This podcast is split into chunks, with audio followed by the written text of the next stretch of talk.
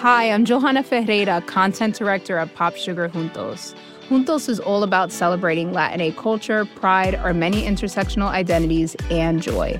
Thanks to support from Prime, there's so much to get into over at Juntos this month. From conversations with the Latina minds behind our favorite new movies and resurrected TV shows, to thoughtful celebrity commentary and exclusive interviews with some of the biggest Latin music artists today. And it doesn't stop there. Get more of the music, movies, and shopping you love on Prime. Whatever you're into, it's on Prime. Visit amazon.com slash prime to get more of whatever you're into from streaming to shopping. And get all of our latest coverage at popsugar.com slash juntos. Con amor, Johanna. And then the other conversations about, you know, not wanting to, some of the women or one particular didn't want to have the race talk with her children because they were so young and that was such a hard topic. And then, you know, I said, well, I'm glad you have that privilege. I don't have that Yeah. privilege. As soon as my kids were three, I had to have a conversation with them.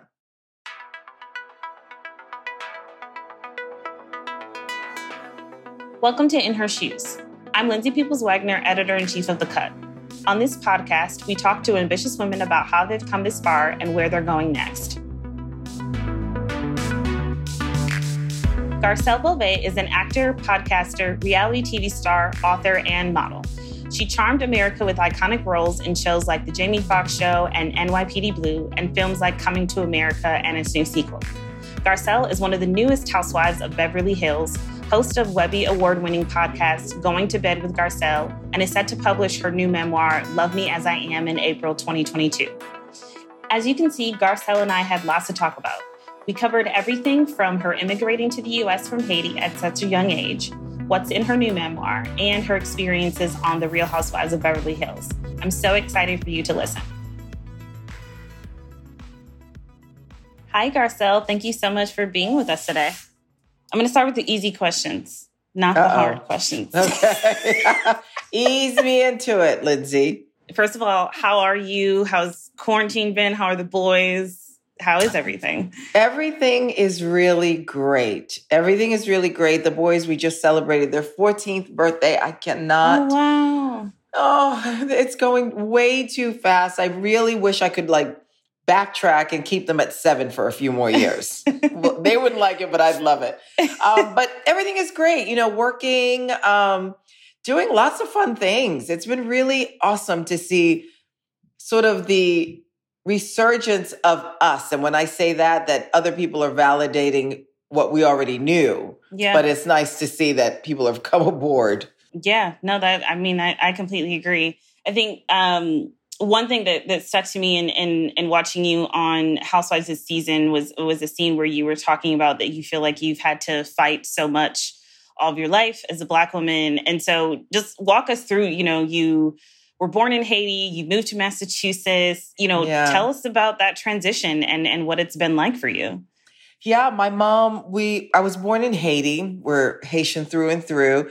And uh, my mom decided that she wanted to give us a better opportunity and bring us to the States. So she left me at five and a half, almost six, to come to the United States by herself. She left with, with my sisters. And really to provide a better opportunity, more, you know, to come to the, uh, come to America. Um, and so I feel like the responsibility of that on me all the time to take the opportunities that come my way. Not that I wouldn't anyway, but it's there's also something about being an immigrant and really being grateful to have the opportunities that I have. And so my mom sacrificed and did that and I moved to Massachusetts at the at the age of 7. Didn't speak a word of English. Had never seen white people or white snow or snow. And um, it's interesting because to me, I tell that story and it doesn't affect me in a way. It was just matter of fact. But uh, about a year ago, I went to see, I had a new gynecologist. And the reason I'm saying this is because she was like, What have been the traumas of your life? And I said, Well, What? and I never, question. right for a gyno right and so Yeah. it wasn't like a psychiatrist and i said why why is that important and she said everything that happens in your life that is seen as traumatic she goes your mother leaving you at six years old, you going to a new place where you knew no one, you knew no, like those are traumas that, that, you know, become a part of your body and may change, you know, some kind of, of a makeup in, in you and all that. And I thought, wow, I never had anybody say that. Yeah. You know, all these little things that make us who we are, good and bad, right? Mm-hmm. Yeah. Really no, totally. interesting. I mean, yeah, the, uh, that your body doesn't forget all of those things. And, and That's right. Even though we may put it back in the memory. Um, Or we don't even see it as traumatic, yeah. right? Yeah. Right. Yeah. Yeah. So you moved to Miami to become a model. How old were you? I was 16. Living it up. well, 16, a friend of mine um, asked me if I wanted to be an extra in a commercial, and I didn't even know what an extra was. And I'm like, what's that? And he goes, It's two days, it's for an orange juice commercial. And I said, Great, sign me up, let's do it.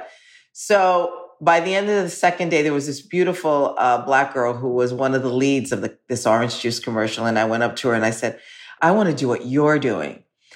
Honey, she was not there for me. it was my preparation for Housewives. And um, and so I found out what agency she was with, and it was Irene Marie in Fort Lauderdale. Okay. And I asked my mom to borrow her car one day, and I drove up there. No pictures, no appointment, nothing. I was just going to see. And I stopped at a red light, and when I stopped at the red light, I peered outside to look at my makeup in the in the mirror.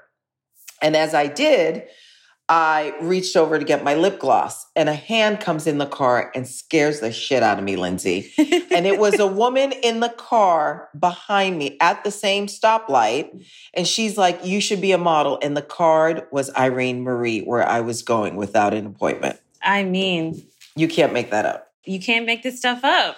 It was incredibly meant to be. Meant to be. And then about six to eight months later, um, Eileen Ford was scouting like she usually does. And she came to Fort Lauderdale to Irene Marie and uh, told my mom that I should go to New York. All I needed was a toothbrush. And so after you moved to New York, that was when you started acting and and I started to modeling. I started modeling, yeah, for sure. I, acting sort of came down the road a bit. right. So what led you to the coming to America role and what what was that like? You know, that was the very first movie audition I had ever had. And I was green. There was I had no business really going in there. And I went in for the Lisa character, the main character. And uh of course, I didn't get it. And then John Landis called my modeling agency and said, you know, she really wants to get into acting. This would be a great way. You know, he offered the ro- the rose bearer part, and he says, you know, that way she can learn, she can be on set, and and I was like, yeah, let's do it. And I didn't realize it was going to take so long. I thought, oh, you know, a few days. we shot for like two months in New York, and then we shot like a couple of weeks in LA. I mean, I have to tell you, full stop, that is my favorite movie in the world. I watch Coming to America all the time. I think it is the most hilarious, like heartwarming movie on the planet. That is awesome. I, it's unbelievable. If someone had told us then that what we were doing was going to be iconic, like you never know. You Yeah. never know, but people love it. I mean, what was that experience like being your first, you know, big movie and then realizing, you know, it turned into such iconic movie, but then also returning to that story and that character later on? All of it was a gift from God because nobody knew. I mean, obviously, I knew who Eddie Murphy was, and he was a big star then. Uh, but just being on set where all these beautiful black faces, it was like they got the most beautiful women in New York to me in this movie. Yeah. Um, and it was just, you know, it was a great learning. Like I didn't know what, you know, stand on your mark, you know, I didn't know rolling, any of that stuff. So it was really a gift, a lesson. It became iconic and then it became surreal when it came back 30 something years later. Let's talk about some of your other roles. Jamie Foxx show, um, also incredibly iconic. You were in Spider Man. Like, what what has been a role that you're especially fond of looking back, and what's some what's a role that you're like dream role that you want to do in the future? Looking back, I mean, I feel like all of it was a dream. I'm here. I am a little girl from Haiti. Didn't even know you could do this for, you know, for a career. So all of it was just like, Yeah, deer, you know, cotton headlights. But Jamie Foxx showed for me, um, I was still modeling, going back and forth. By then, I moved to LA, but I was still working as a model. And I remember getting the audition, and I was like, I can't go. I have to, you know, I have a trip um, for work. And so I left, and then it came back around, and I was like, I have to leave again. And my my agent's like, Do you want to audition for this or not? And I said, I do. I, let's reschedule. And they rescheduled it. And my son Oliver was sick at the time, and he was a baby. And I was like, and then I had to leave for a trip. So I'm like, I can't cancel, but he's asleep. I mean, he's sick. So I went while he was sleeping. And I got to the studio, and I remember Jamie Foxx was behind me in the car, uh, behind me. And I remember as I was, you know, getting my pass to drive on the lot, I looked in the rearview mirror, and there he was. And then when I got inside um, of the, you know, the hallway where all the other actresses were waiting to audition, Jamie passes by, and at the time I was in the down low video, and that's when you had to request videos. I don't. That's probably you're probably too young to even know this. I don't know what that means. uh, hilarious! You used to have to call in to get a video to play, or like you would for the radio for a song. And Jamie came up to me and he goes, "You don't know how many times I requested that down low video." Which was funny. It sort of broke the ice a little bit. And then I went in and I auditioned and I left and I came home, checked on Oliver, got ready for my trip. And then I found out, you know, a few days later that they wanted to test me for the job. And then I got it, which was crazy enough. Is there a part that you still want to play? Is there, are there roles that you're like, oh man, like that's something that I want to do? I would love to recreate Basic Instinct. Ooh, what Sharon's, I know. Very good one. Love that. I think so too. Me too. That would be really fun. Embracing nature is more than just going for a walk now and then. It's reconnecting with the elements. It's harnessing the power of natural ingredients. It's putting the earth first. For over 50 years, Nature's Sunshine has been sharing the healing power of nature as they work towards a healthier planet. Their manufacturing facility is 100% powered by sunlight, and they divert 95% of waste away from landfills. If you're looking for a sustainably made herbal supplement, you might want to check out Nature Sunshine and their new Power line. Power Beets are a superfood performance booster that can help enhance both performance and blood flow.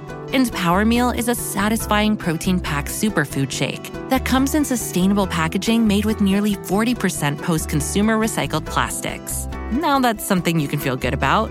This Earth Month, you can enjoy 25% off your first order with code NSP. Just go to naturesunshine.com. That's naturesunshine.com and use code NSP for 25% off your first order.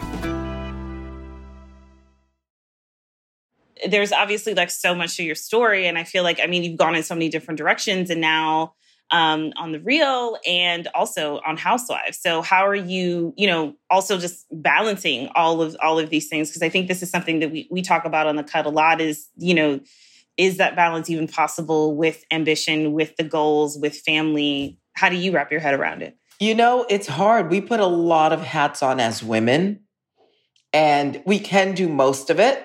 And sometimes some things fall through the cracks, and you got to let that go. But what I try to do, which is getting harder because there's a lot of moving parts now with my life, but when I'm on the real, I really just want to be on the real and focus on that. Mm-hmm. And when I'm doing housewives, I really want to focus on that. And I think that's the only way I can do it because otherwise it's just, it gets too hard. Yeah.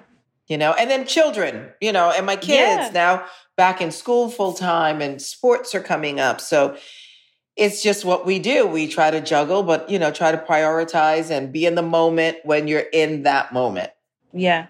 So what attracted you to wanting to do the real and and, and what made you want to take that move? That's always been what I wanted to do, even before acting, even before modeling. I've always wanted to be a journalist.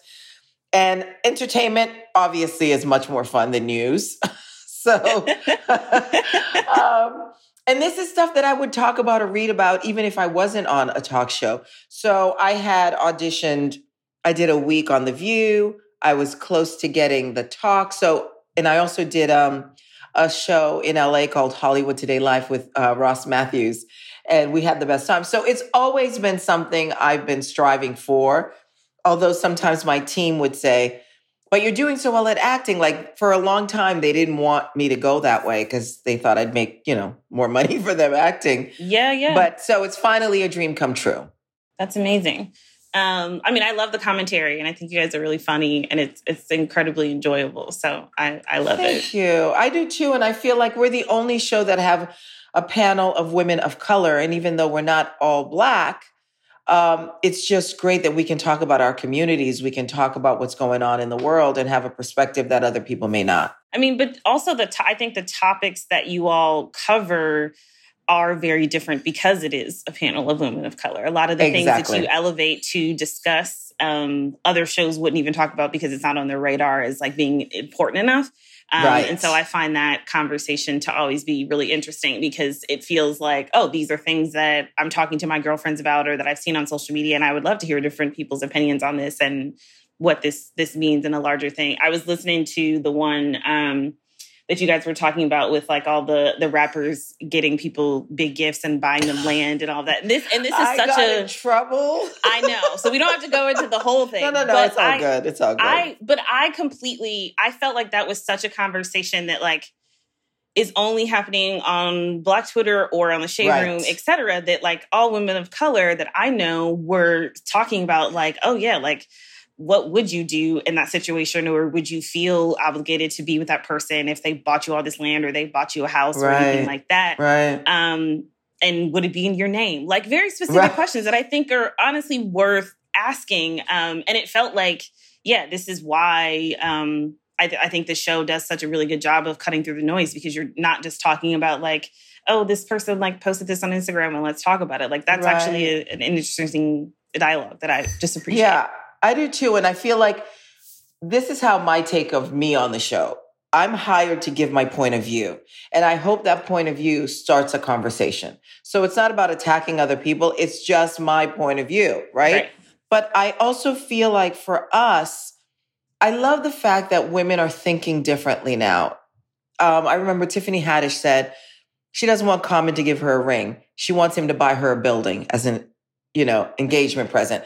And I think when we start talking about things like that, then you realize that the material stuff is great, but it would be nice if we, as Black folks, took more um, pride into ownership of things as opposed to just the flash. Exactly, exactly.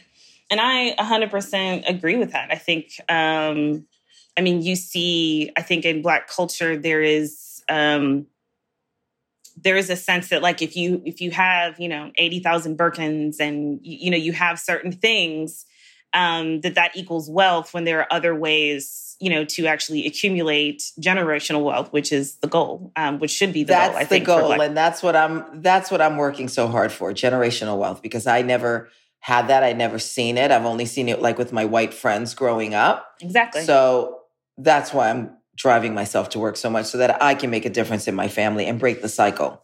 Yeah, no, I feel you. We're same same message over here.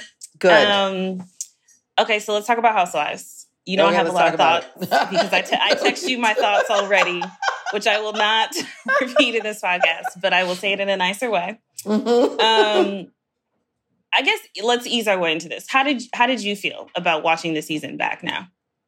The entire season? Yeah. Um, how did I feel? I felt good about the conversations that I was able to have on the show. And it wasn't about being argumentative, it was more of education. Although it's really not our place to do, but we we carry that too. Right. That's another thing we carry. So I was happy that the producers allowed conversations to happen. And I know some people were saying, oh, I wish Eboni had done it like Garcelle. Like everybody's different. Everybody comes from a different place. Just because we're Black women doesn't mean we're all ha- walk the same walk and the whole thing. Right. So for me, um, my conversation with Kyle, I felt like she was receptive and she got it, which is why I was able to move on with my friendship with her. Mm-hmm. And then the other conversations about, you know, not wanting to, some of the women or one particular didn't want to have the race talk with her children because they were so young and that was such a hard topic. And then, you know, I said, well, I'm glad you have that privilege. I don't have that yeah. privilege. As soon as my kids were three, I had to have a conversation with them. So it was great that we were able to have those conversations, although some people felt like this is not why we watch the show. This is not why. But you know what?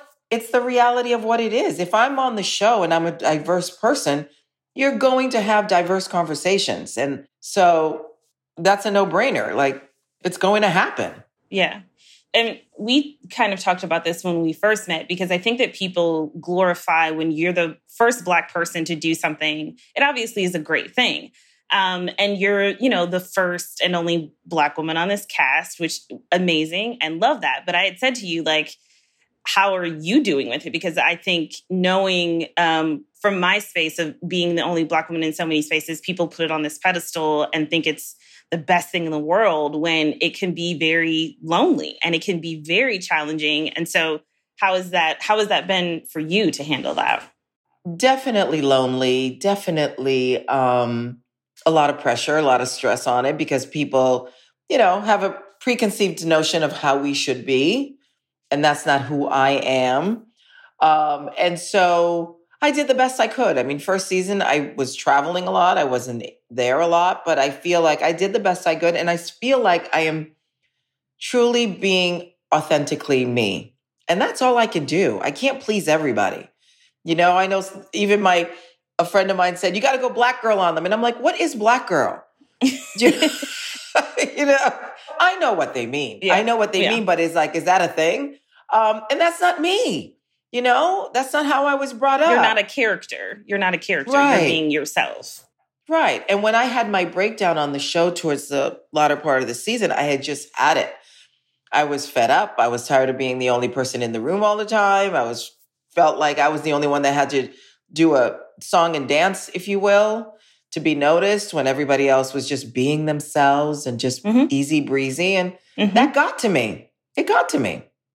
Well, I think it would get to anyone if they understood the weight of it. Um, because I, I don't think it I think people use words like responsibility, and I'm like, it's a it's a weight. It's not something that you're just carrying around and like this is this is amazing. Um, right. It is. It's a lot of pressure that that comes with that, and I feel like a lot of I don't know as a as a viewer, it felt like a lot of the conversations were really hard to watch as a black woman um, because it felt like the standard that you were kind of supposed to abide to was very different than other people. Yeah. Um, and a, I think it felt like, and and obviously correct me if I'm wrong, but I mean, watching that episode of you breaking down, I completely understood how you felt, and it and it felt like the whole season you kind of had to be the strong one, the person that was, you know, facilitating and leading these conversations and all of that, and that you weren't able to show that softness, that vulnerability. Right. And how how did you think of that in going through the season? totally the same way you're describing it. I mean, it's like I felt like I had to carry the weight, the conversations, um, you know, sort of going around. Like even when that whole thing with erica happened, when I asked her that question that she had said she didn't want to talk about, and I didn't know, and I wasn't told. And I don't know if they'll ever show the scene um, with breaking the fourth wall, but I felt like no one had my back well, Crystal was, and even though Crystal was saying Garcelle wasn't there when when Erika said it, Garcelle wasn't there. Everybody glossed over that. Oh yeah, right. And and before that, everything Crystal said was taken as word, right, Bible. But this, because she was, you know, taking my side or saying what was truly happening, it was glossed over so many times, and that just it was just ridiculous. It was just ridiculous. I I mean I I agree.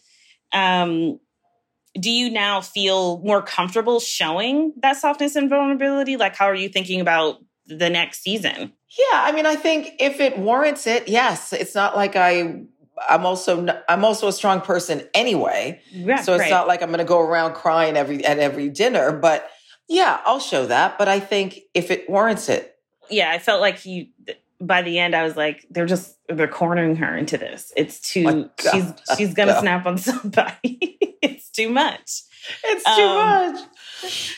I and I I mean, you can you can comment on this or not, but I, I also was wondering how you felt because around the Erika drama, you know, regardless of what people think there, I did feel like um, it was hard to watch people like waiting till the end of the season or like waiting to find out all of these things about Erika and her money situation. Um, but then at the last reunion, Kyle had come for you about $5,000, which you paid, but then it was like, we can't talk about this person who may have squandered $20 million.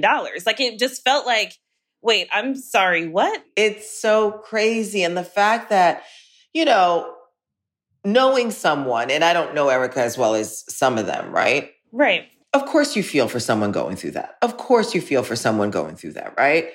Um, but at the same time, they believed her straight out. Straight yeah. out. And at the first reunion, when Kyle said about the $5,000, everybody was just kind of like, girl, like, no one, like. But 5,000 compared to this 20 million, I'm like, it doesn't match. It doesn't match and it doesn't make sense to me. No, but they're strictly going on. They've been friends with her for five, six years. Yeah. I mean, I, uh, in watching the season unfold and, and all those allegations, obviously I I understand why, you know, they were tiptoeing or all of those things, but it just mm-hmm. felt like if you're going to come for the only black woman on this cast over $5,000. When you knew how to get in touch with me, by the way, I'm leaving that alone, but when you knew how to get in touch with me. Okay.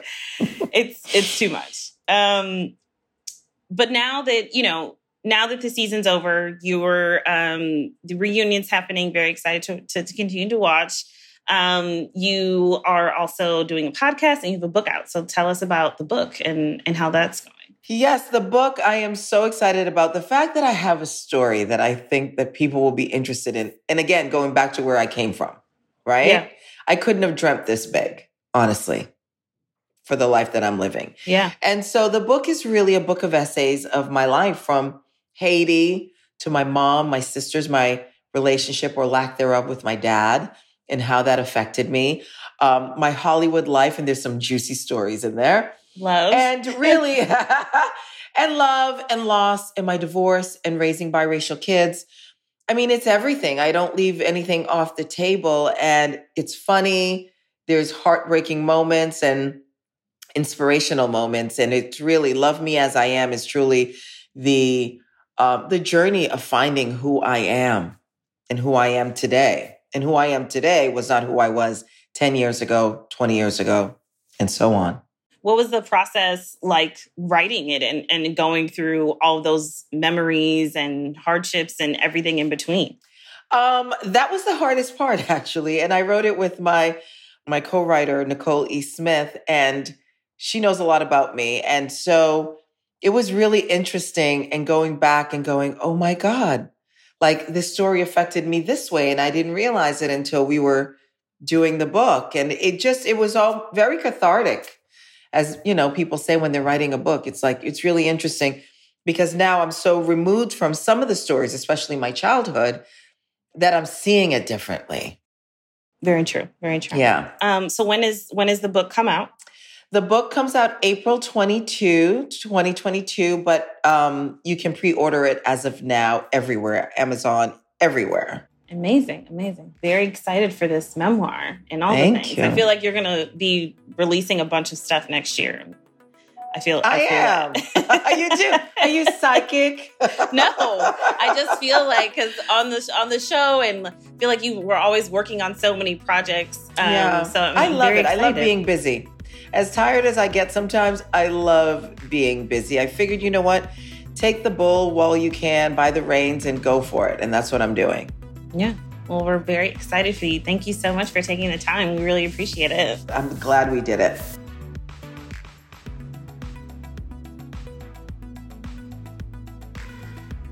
In Her Shoes is edited and produced by Camila Salazar. Our lead producer is Jasmine Aguilera, and Nishat Kurwa is our executive producer. The Cut is made possible by the excellent team at New York Magazine. Subscribe today to support their work at thecut.com slash subscribe. I'm Lindsay Peoples Wagner. Thank you for listening.